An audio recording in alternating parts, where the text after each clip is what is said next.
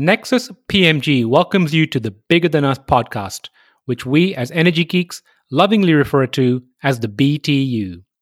Bigger Than Us is a podcast that focuses on ideas that will shape the future of our planet and ultimately our existence. We will occasionally lean into energy topics because, after all, it's the key to our collective survival, but we'll also explore other ideas and topics that we believe will have an impact that is bigger than us. And now, on to today's show.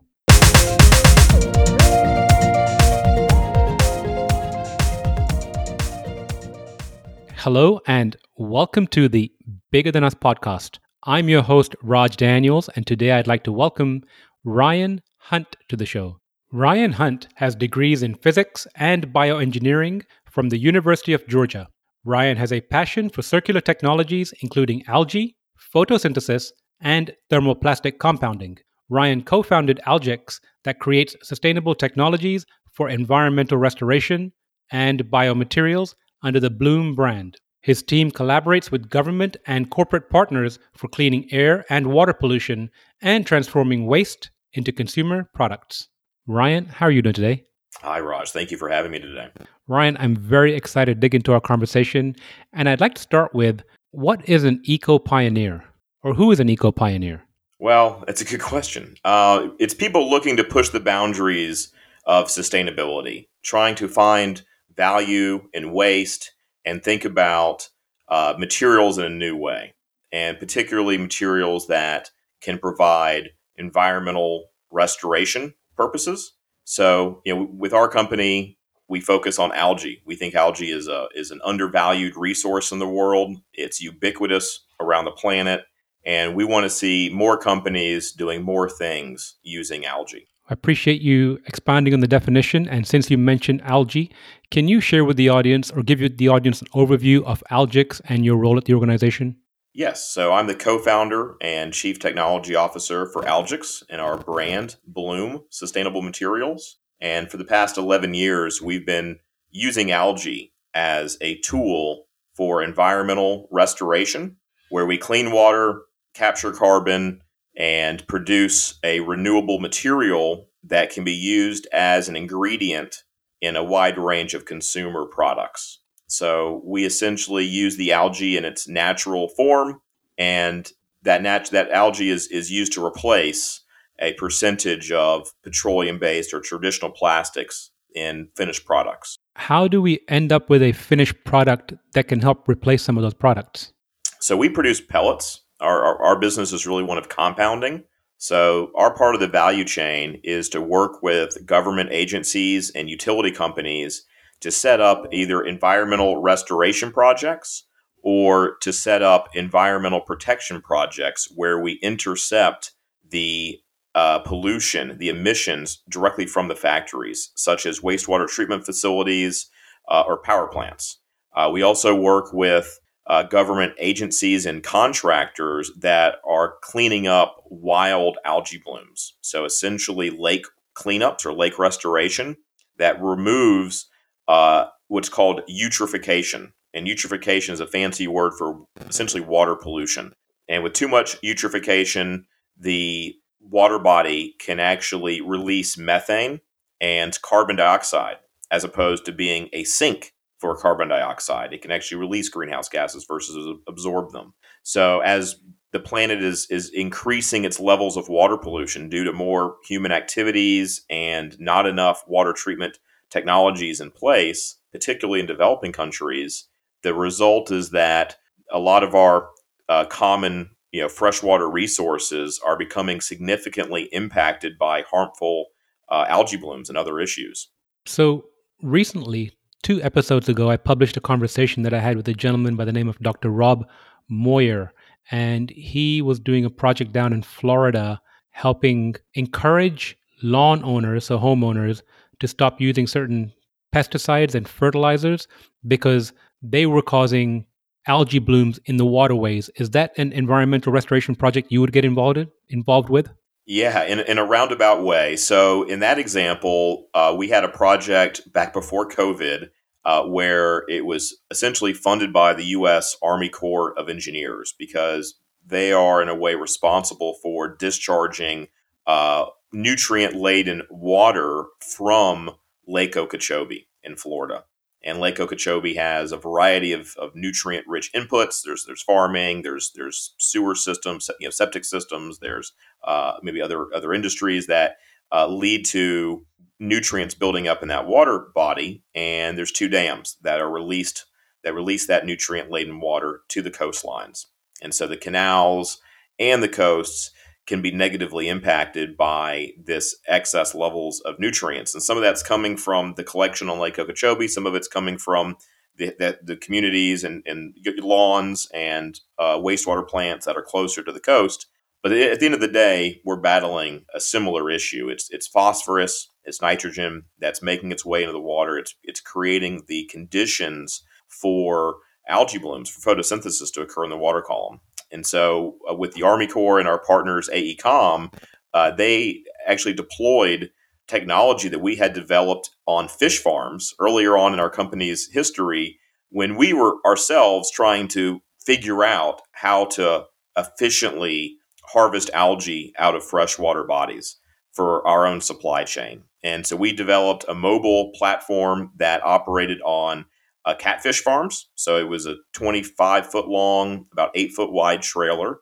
And it has a bunch of equipment on it that essentially uses air bubbles and, and, uh, and a little bit of salt to coagulate the algae, which means they essentially, instead of it being like green Kool Aid, they start to clump up and you get, you know, they, they settle out of solution and they can be separated using micron sized air bubbles that float them to the surface, and then you essentially skim off the thick algae paste into a collection vessel.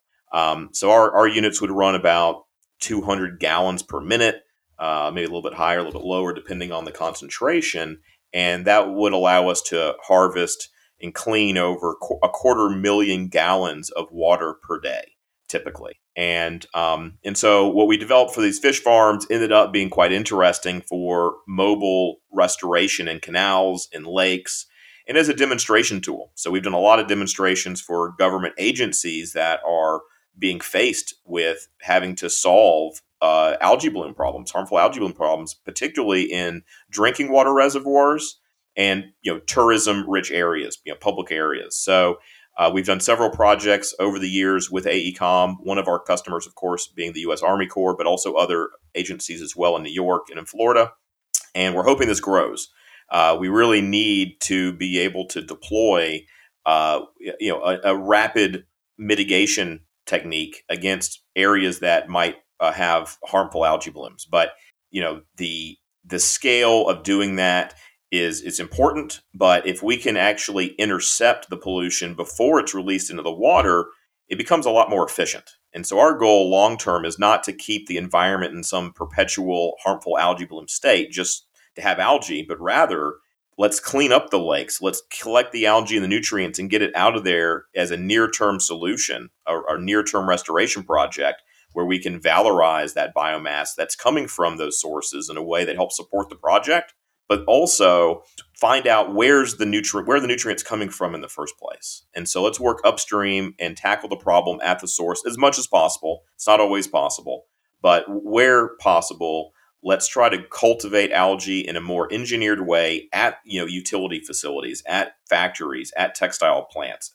at the water utilities themselves, and that gives them a new agricultural commodity that can be produced off their waste. So You'll see a lot of facilities installing anaerobic digestion for generating biogas and renewable energy. Uh, or in this case, we're essentially taking that nutrient, the nitrogen, the phosphorus, and producing a biomass that can be sold as a dry product in a commercial market with relatively high value. So I think you've just changed my perspective on the word nutrient. I always imagined a nutrient to be something positive and something you'd want more of, but I'm if I'm understanding correctly, in this case, a nutrient is not a good thing. Is that correct?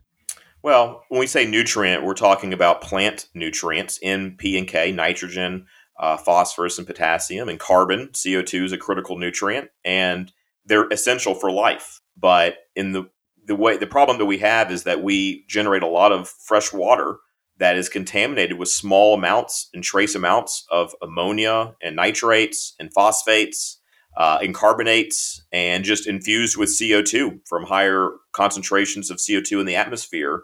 All of these things lead to uh, accelerated phytoplankton growth and algae growth. And if you look at the planet as a whole, the phytoplankton or the, the algae around the planet, and there are 30,000 different species of algae. So it's not like it's just one thing, it's this massive class of ancient organisms that live in every and live in the soil. They live in lakes, they live in rivers and canals and estuaries and in the ocean. And they are responsible for over half of the oxygen produced on the planet, which makes them as, if not more, impactful than the rainforests. Yet, you know, we, we talk a lot about how important it is to, to, to you know, not cut down the rainforest and, and to conserve the rainforest and to try to regrow the, the rainforests. Um, but we really don't know how to leverage this, this algae based capacity on the planet.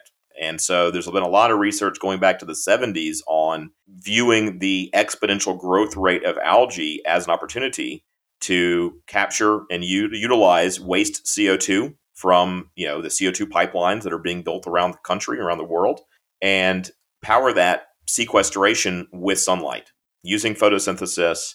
And as opposed to storing the carbon in the soil like we do with plants under you know regenerative processes, instead we're looking at capturing that carbon in the form of biomass and then converting that biomass into everyday products. And so we feel that this process is one that can be scaled and is really critical to the long-term survivability of and sustainability of the planet in terms of the materials that we extract from the planet and utilize to make everyday products that we that we love and, and require.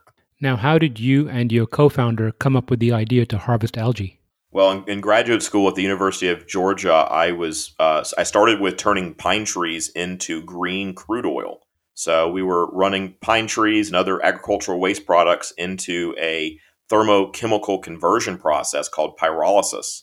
And this essentially yielded a, a, a dark crude oil that smelled like a campfire. Um, but it was my job to break it apart, analyze it, figure out what it was made out of using different you know uh, analytical techniques, and uh, and really figure out find out its value and what how the processing impacted the quality of the oil. And you know it looked very much like crude oil really. Uh, I mean, there was there's some issues that needed some purification and processing, but um, with scale, all those things seemed you know viable. So that was where I kind of uh, got first introduced into this concept of treating plants as you know as oil or as a as a renewable resource and converting it. And so now you'll see. I mean, I think Shell just announced they're they're they're using Fischer-Tropsch to convert um, biomass into you know essentially jet fuel or, or you know or you know fungible fuels. Um, so those processes are there, but the big challenge has been there's all this algae is growing. These, these blooms are happening all around the world. There's this massive opportunity to, to utilize this organism, but it hasn't really happened yet. So the scale of the production, it's all very research level. It's it's academic. It's at universities. You know, there's been, and I'd say in the 2007 when I first got involved, was kind of the first major reinvestment since the you know the government research from the 70s and 80s.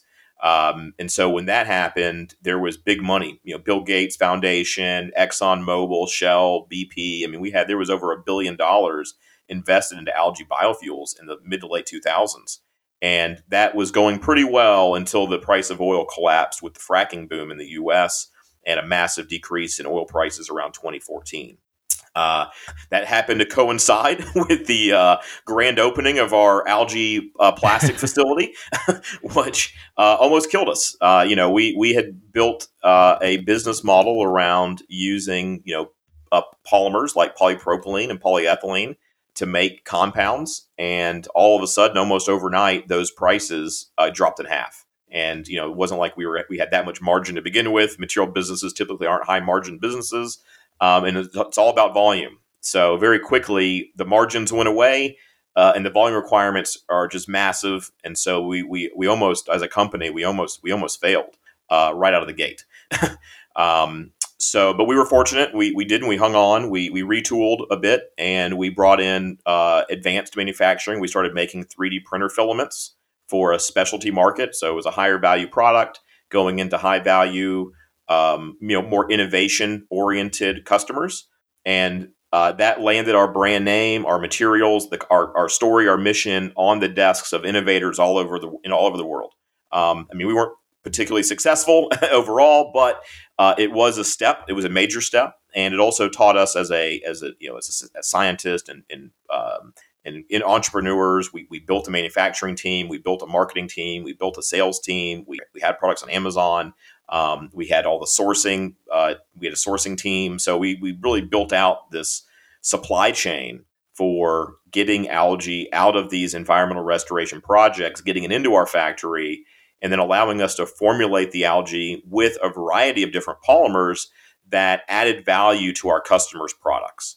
And so with the 3D printing, you know, you're not really doing mass production with that. This is kind of conceptual stuff. So we're, we're dealing with the designers and the developers and just breaking their their conception about what can be done with algae.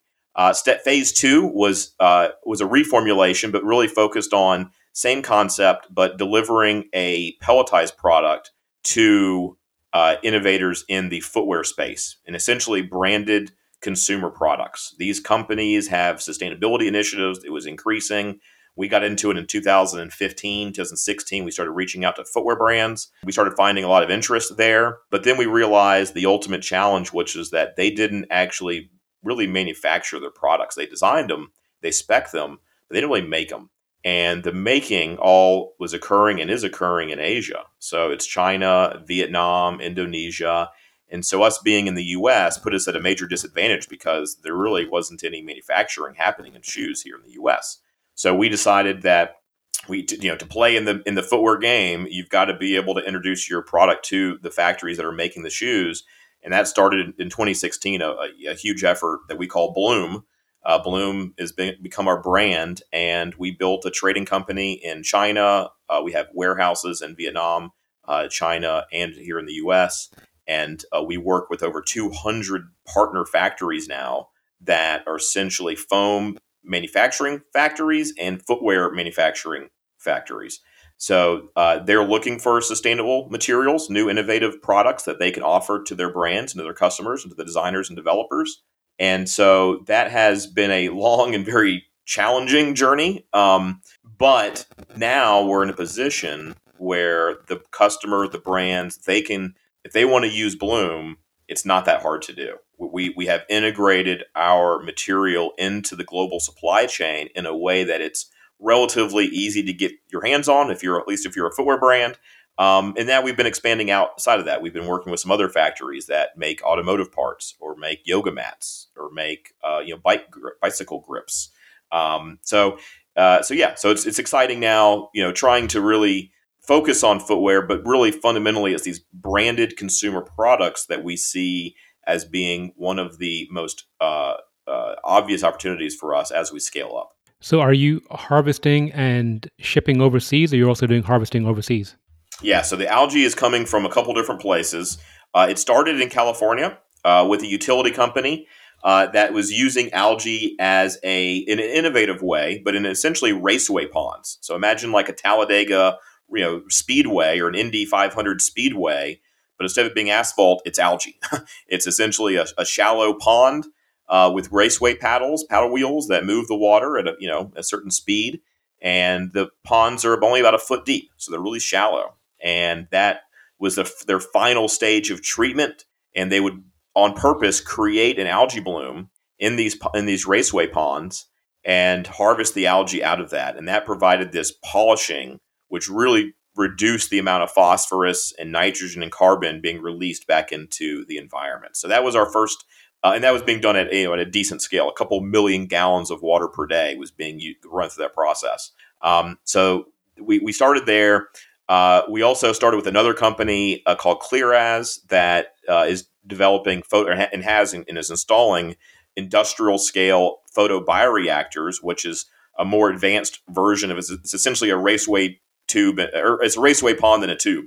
Uh, it's a, it's a greenhouse system that has racking and you know three or four inch clear you know glass or, or polymer tubes that run you know really dense algae laden water through them. And so the, the, idea is to maximize the light absorption per, in, in, a unit volume. And so you have a very small footprint facility producing a lot of algae. Um, so in, cl- cases where it's cold uh, you've got very you know seasonality or um, or in cases where you don't have a lot of land, you really have a small footprint, you can't just you know build out acres and acres of, of open ponds.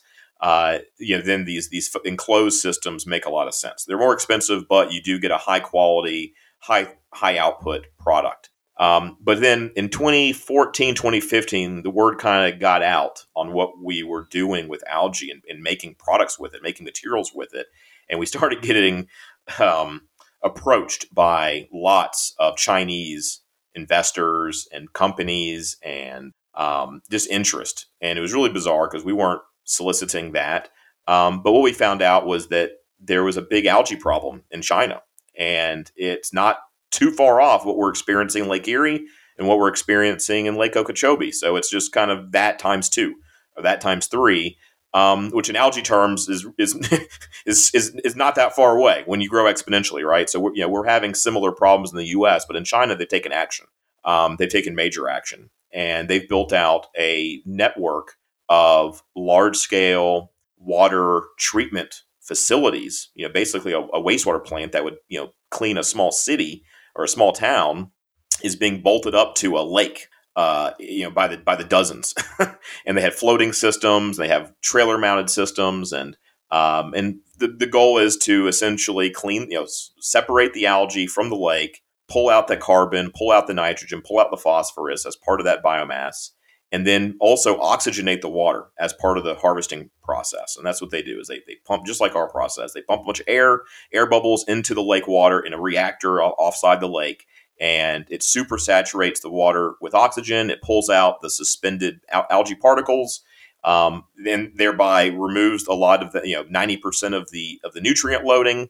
And then the water is returned back through kind of a managed wetland area or, or, or pumped back into the uh, into the lake. Um, and so by doing the, that, they're reducing the nutrient load. And then, but they have all this algae, and they were landfilling it. They were they were spraying it on on you know farmers' fields.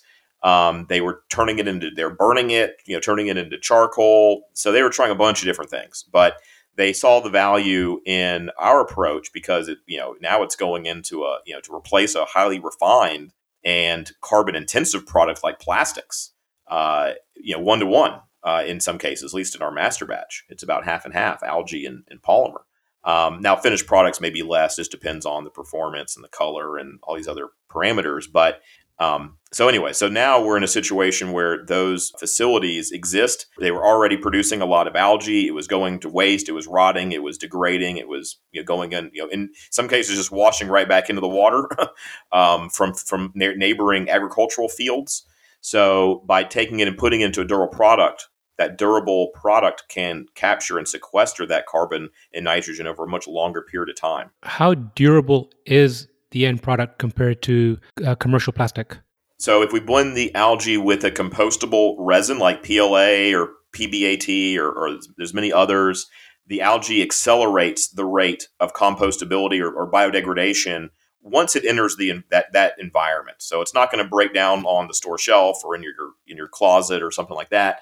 Um, but it will break down if it's you know mo- if the moisture's there, if it's warm, it's got to be over 115 degrees Fahrenheit. Typically, there's got to be a lot of microbes microbes available, microbial activity. Uh, so in that situation, the algae is acting as a, a bit of a superfood to help degrade biodegradable materials faster and more complete. Um, however, when we blend them with durable materials, the goal is kind of the opposite. It's to actually lock up that nutrient or lock up that carbon and in a way that hopefully you can get um, a, a, longer sequestration period and use it to displace a carbon intensive product. So, by replacing the oil based plastic, we're actually getting a major benefit in reducing the greenhouse gas emission of that product's life cycle. It's very interesting. So, we'll switch gears here. Earlier, you mentioned your work with trees and converting them to fuel. But the crux of our conversation is the why behind what you do. What drew you to this sector of almost, you know, the sustainability sector and what keeps you going? What's your motivation? Well, you know, I mean, it started in, fuels. I actually uh, started making biodiesel in 2006. I, I had a friend that worked at the Chick fil A and I got some free fryer oil and was like, all right, this is cool. We can actually make our own energy, make our own fuels. And I didn't even own a diesel vehicle, but I just thought it was fun to do. And so we made some, and that kind of got me going and got me into this renewable energy area. And for me, it was just this epiphany that, you know, we only have so much resources on the planet, you know, that are easily accessible. And, you know, and, and a lot of these come with uh, negative environmental consequences. And so we've got to be very careful how we use the resources on our planet. And so I saw algae early on when I was in college as this kind of untapped resource, this this frontier of biomaterials. You know, I mean, back then, you know, soybeans was what everybody was talking about. We were all going to be we were going to be running our our entire fleet of vehicles in the U.S. on corn and soybeans. And in 2007, I um, I was really, I mean, even before that, but particularly in 2007, I remember I was following this little company, this little startup company out of California um, that was promising to make this, you know, high performance electric sports car. And I was like, man, if those guys are successful and they can actually produce this, this is going to change everything. And the challenge that I see with that is that it's going to really eliminate the need for us to be burning fuel, burning hydrocarbons in our engines to move to move people around you know, places. Um, and of course, the company was Tesla, right? And so I've been a huge fan of of this innovative, uh, disruptive approach to the market, particularly around thinking about problems in terms of first principles.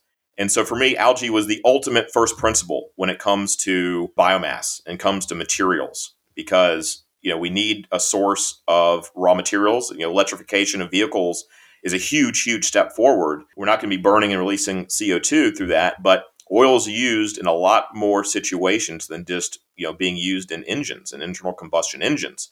Uh, it's used in materials and polymers and specialty you know specialty chemicals. Uh, and so I, I, saw algae really for me. I pivoted in my mind out of the work that we were doing at the, at the university at the time, which was all biofuel centric, and really started thinking about well, you know, what type of algae is already out there in mass quantity? Like, what's the easiest algae to grow or to, to find? And what's that good for? Because what we found was that the algae that was easy to get typically didn't have any oil in it. And everybody was after the oil. And so the idea of growing algae for oil was limited by the fact that you had to either genetically modify the algae. And so it's a very biotech and high risk a proposition, and a lot of companies did that. I mean, there's still companies now, synthetic uh, genomics, that's doing that. And um, but then the other approach is to cultivate algae in, in, enclosed reactors. So you're micro farming it in you know photobioreactors, and that was very capital expensive. So maybe more doable, but also super expensive. Payoff was not easy. So neither one of those to me resonated with a, a lean, mean startup innovative approach. I needed something cheaper. And so when we looked at the this algae that was being used to clean water from these wastewater treatment facilities. It, we would grow.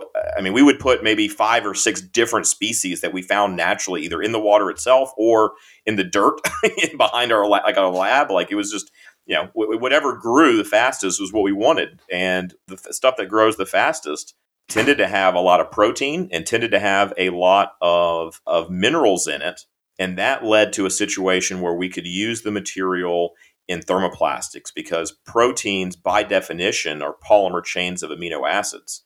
So our process re, uh, know, kind of reforms and reorganizes these natural, you know, thermoplastic-like materials, these proteins, in ways that we can get some rheological properties out of the biomass. So we're not. It's not just like we're adding a filler. It's not just a calcium carbonate rock that's being dispersed into a polymer Rather, the algae is being converted into uh, a polymeric like state. I mean, it's not perfect. Trust me. It's you know, it's not the it's not the best polymer ever. We get that, but at 10, 20, maybe even 30%, we've been able to meet the specifications of some of the highest running uh, you know, performance midsoles and soles for running shoes of some of the top brands in the world. So, and then you look at the volume, you look at the impact that switching over 10, 20, 30% of an entire industry can create, it's it's enormous. It's really enormous. Well, I've never heard anyone speak as passionately about algae as you have, and absolutely changed my view on algae. Earlier, you mentioned challenging journey. What's some of the most valuable lessons you've learned about yourself on your journey? Oh, wow. Uh, well, certainly you need perseverance and you need passion. You've got to be genuinely obsessed with making this work, or else you'll give up. I mean, we've been at it 11 years you know that was just as a company. Before that, it was th- over three years in in kind of uh, educational academia, and it's really hard, especially when you're start you're trying to start a company. But I, I would say that I you know I'm encouraged now more than ever. We we made it through some dark times.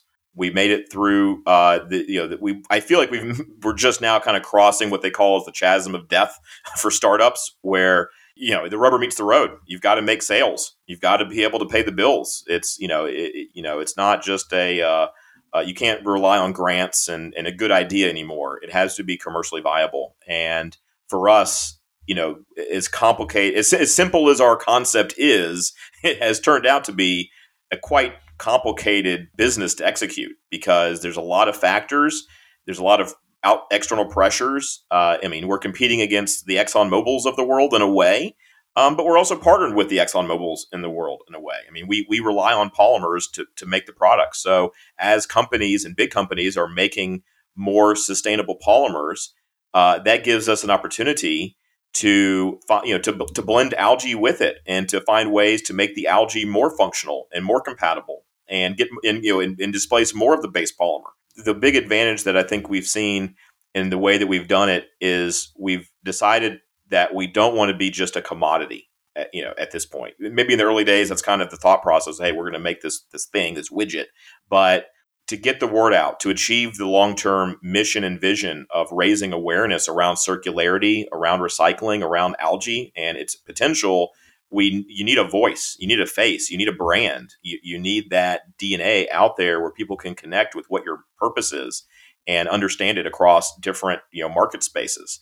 So, um, so we that's the reason we created the Bloom Sustainable Material brand is to uh, help a help the brands rely on a third party technical component or ingredient in their product that's focused on sustainability you know, over the years, you know, there's Gore-Tex and Intel, I and there's a lot of te- a lot of in- technical ingredients that are very performance or functionally oriented, but we we didn't really see a sustainability oriented functional ingredient for a product. And so I think that's kind of what we're trying to pioneer here is if you see the Bloom brand in a product, you know that that company is working with the innovation teams and with uh, the sustainable materials that are going to be essential for uh, you know creating products that have a low environmental footprint and impact. Well, you mentioned long term. Let's leap into the future. It's 2030. If Forbes or Business Week were to write a headline about Algix Bloom, what would you like it to read? I would like to be remembered or seen. You know, our company needs to be seen as the the up and coming sustainable material company. We can help big companies. We can help small companies make strategic and educated decisions to improve the life cycle impacts of their products in a methodological way. And so we can work with brands to calculate the improvements in their carbon footprint and how much water they've cleaned, you know, what's the real impact and help consumers understand that when brands are trying to improve their supply chain it's not it's not an easy thing to do but we need to be purchasing products that lean and move towards that long-term objective. We're, we're not going to solve everything, you know, tomorrow. There's there's no silver bullet per se for sustainability because it is such a diverse topic. But if we could help the industry, particularly around footwear, using shoes and consumer products as a mechanism of storytelling and infusing these concepts and practices of circularity and sustainability into everybody's lives in a way that they kind of understand hopefully that will result in you know other startups other companies other industries other recycling loops being established that can dramatically accelerate our adoption and movement into this you know future you know circular economy. I agree with you. And my last question and this could be professional or personal but if you could share some advice words of wisdom or even perhaps recommendations with the audience what would it be for us, it's been really uh, important to have a committed team. I mean, we have a core team of people. We're not a big company, we're a small company. We've had some uh, growth and, we've had some contractions over the years, but being able to rely on your team to execute and to innovate and to and, to, and I guess the, the, other part that we've always we've struggled with is on the commercial side, the brand building side. So, any, if you're a company out there that's trying to bring a new sustainable material to market, you know, it's not easy and it takes a long time and there's lots of constraints because it's it's typically a volume based business. There's a lot of scale up constraints. And so I would recommend, you know, which is what we tried to do was really leverage the customers, identify that problem in the market, the brand or the company that seems to be the best fit for you and you know try to work with them really go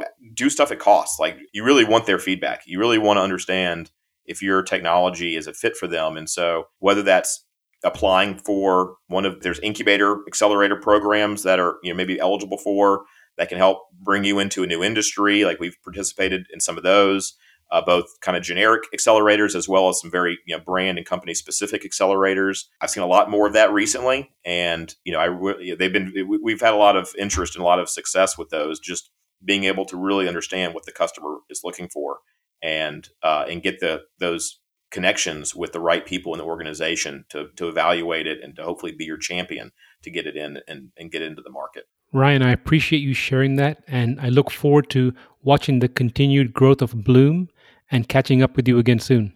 All right. Thank you, Raj. It's been a pleasure. Thank you for, Thank uh, you. for asking these questions. Very interesting. Appreciate it. Thank you for listening. If you like our show, please give us a rating and review on iTunes. And you can show your support by sharing our show with a friend or reach out to us on social media where you'll find us under our Nexus PMG handle. If there's a subject or topic you'd like to hear about, send me an email btu at nexuspmg.com or contact me via our website, nexuspmg.com.